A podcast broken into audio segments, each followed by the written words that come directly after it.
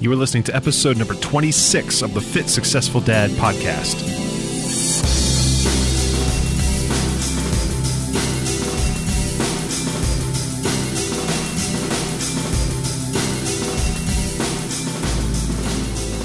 Hey, what's up, everybody? This is Gordon, and thank you so much for joining me on episode number 26.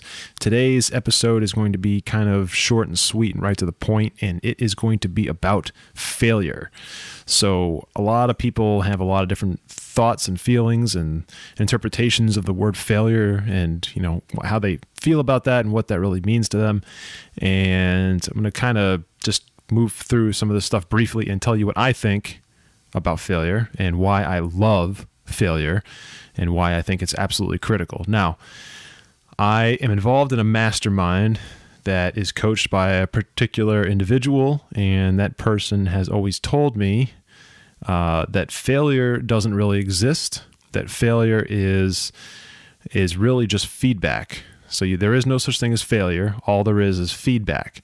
So when you go to try something new, you will receive feedback. Sometimes that feedback is in the form of no sales or zero people responding to your survey or zero people joining your email list or zero people buying your thing or whatever. And that is only considered failure if you quit and that that's the end of your journey. And I've always loved that uh, that approach. I've always loved thinking about it that way. Um, but the, there's something to that that I want to expand upon.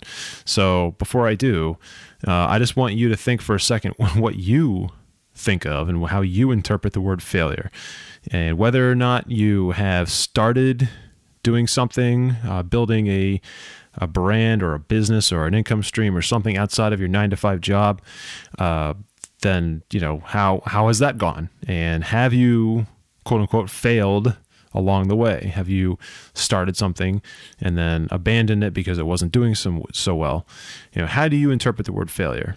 So let's talk for a second about one of my failures, right? This is something that would probably cause a lot of people to stop.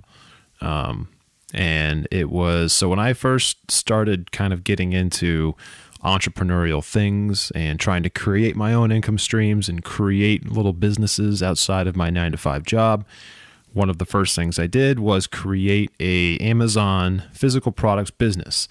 Now I'm a, a fitness enthusiast, and uh, I wanted to create a brand around that. Now that's a first of all, it's a very competitive space. So if you are considering going into that, uh, just keep that in mind. You have to kind of be able to set yourself apart and be noteworthy in that space. But anyway, I launched a brand in that space and within that brand, one of my products that I introduced that I was sure was going to be absolutely a success and a huge seller and it was going to kind of I was I was convinced this is going to propel my brand to the next level like that product alone and pairing that product with the first one and having uh, like bundles, you know, that have both products together for a, a, reduced price, stuff like that. I was convinced that that one was going to be a massive seller, and it did the complete opposite. So I'm in, you know, I'm in a situation now where I invest a lot of capital, and some of that capital was from the sales of the first product and the first few variations of that product and some of it was just out of pocket. But I invested a significant amount of capital into the second product, and I, I launched it. I did a formal launch, and I used a few strategies to do that, and I ended up uh, kind of receiving the opposite effect of what I expected. So not only did I launch and get uh, like little, you know very very few sales right off the bat. Um, I didn't rank for any keywords for for you Amazon people out there, and you're familiar with all this stuff. Uh, I'm going to throw out some terminology here that's very specific to Amazon, but I did not rank for the keywords I wanted to rank for. I did not yield the sales that I wanted to yield, and I had to tinker with the pricing to the point where I really wasn't making much on each product, so my profit margins were extremely low. And for a while there, I was actually in the red on that particular product. Now, it's since turned around, but it's been a huge struggle, and I'm still not selling a considerable amount. I'm not selling the volume that I want to. In fact, I have such a surplus of inventory, and I I stopped putting a, a lot of re- resources and energy into that particular product. But my point is, I invested a lot of capital. I expected huge results, and by you know, all for all intents and purposes, it it failed. That product, it, was a failure in my brand, um, and that's you know that's how you could look at it. That's how you could look at it. it it launched. It didn't do anything really comparatively to the first variation and the first product. And i was down a few thousand dollars also at the same time. So a lot of people that are in this situation where they are working a nine to five and they have a family and they have kids and they have a spouse or, or, or whatever they a few thousand dollars is, is is absolutely a significant amount of money, right? That's nothing to scoff at. So the fact that I threw a few thousand dollars into this and wasn't getting it back, well, that's a big problem, right? And for a lot of you, that's that could be a big problem. So what do a lot of people do in this situation? They say, "Well, well, that sucks, but uh, let me quit while I'm ahead here." And try to stop the bleeding as much as possible. I mean, I, I gave it my best shot. It didn't work out. Now it's time to go back to my nine to five. You know, I'll leave this whole entrepreneurial thing up to somebody else. And that happens a lot. And that's the reason why oversaturation of entrepreneurial endeavors and, and, and competition doesn't really ever happen. Um, it, it will happen here and there in certain spaces when certain business models become easier than others, um, and that that's usually a trending thing that comes and goes. Uh, but but for the most part, uh, there is no business model that exists that has zero risk and zero chance for failure. I'm just going to use that word again, right? Uh, it, there, there's no business model that exists where there is zero risk and zero failure or zero chance of failure. And in fact, I would say every single side business that you could conceptualize has some sort of risk.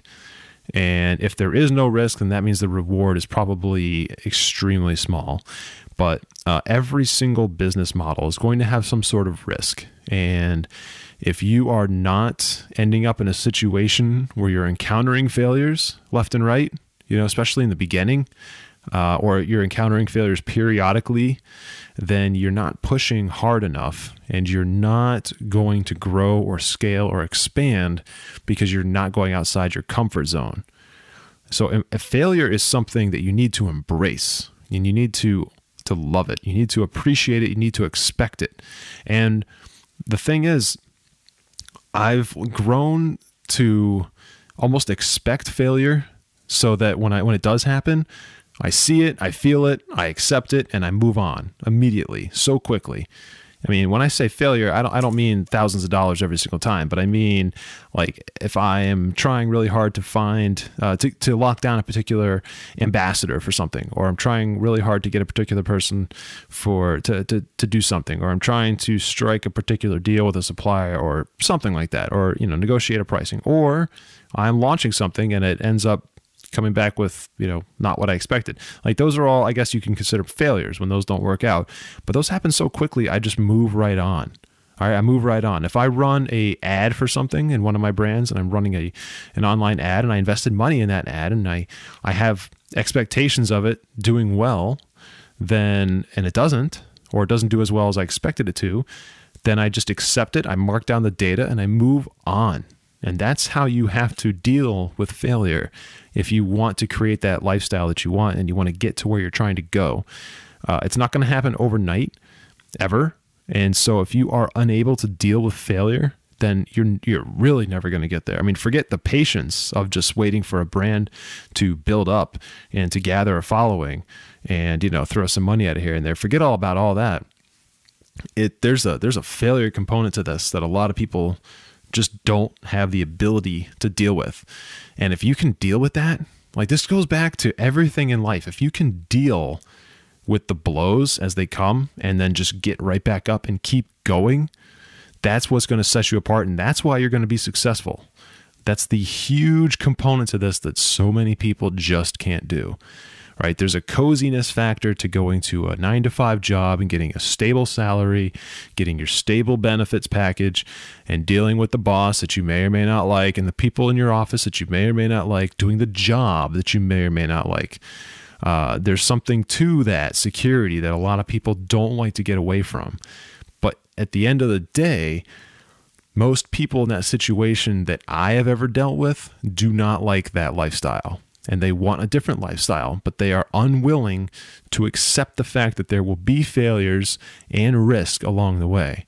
And it's not something you need to be scared of as long as you're expecting it and as long as you're able to get back up.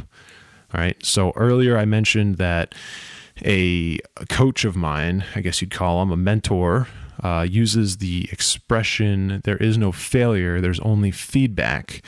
Uh, that is true. And if you think about it that way, you know, you will start to be able to react to it potentially a little bit different.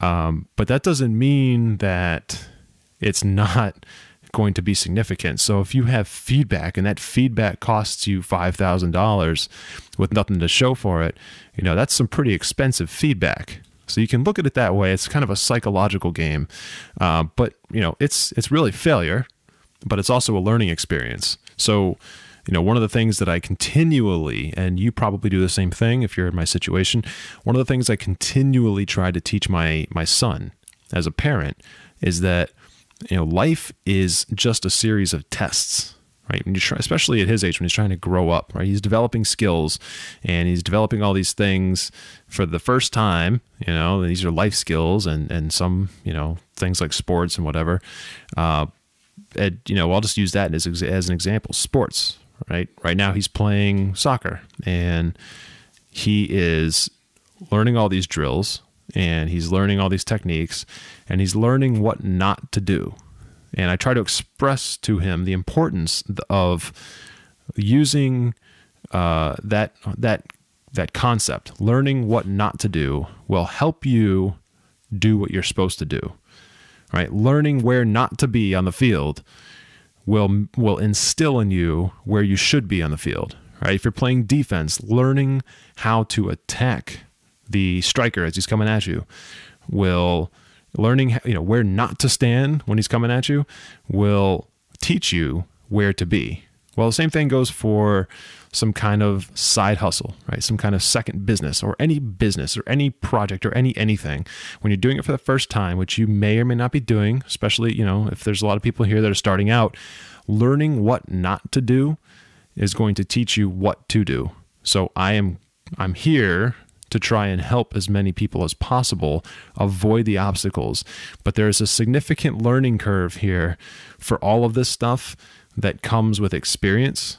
And the only way to really gain that experience is to actually try it and learn the experience yourself from your own set of experiences rather than try and take something that somebody else learned from a book or a podcast like you know someone like myself and trying to trying to place all of that stuff strategically in your own situation right? That's that's good and it'll get you so you know it'll get you to a certain point but until you try things for yourself and fail and get up and try them again and do them better the next time, uh, you you won't actually be in a situation where you're being truly successful.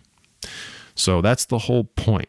Embrace the failures as they come and expect them, and understand that every failure that you do experience is you redefining what it's going to take to be successful and avoiding the situation that caused that failure the first time the next time you go through it.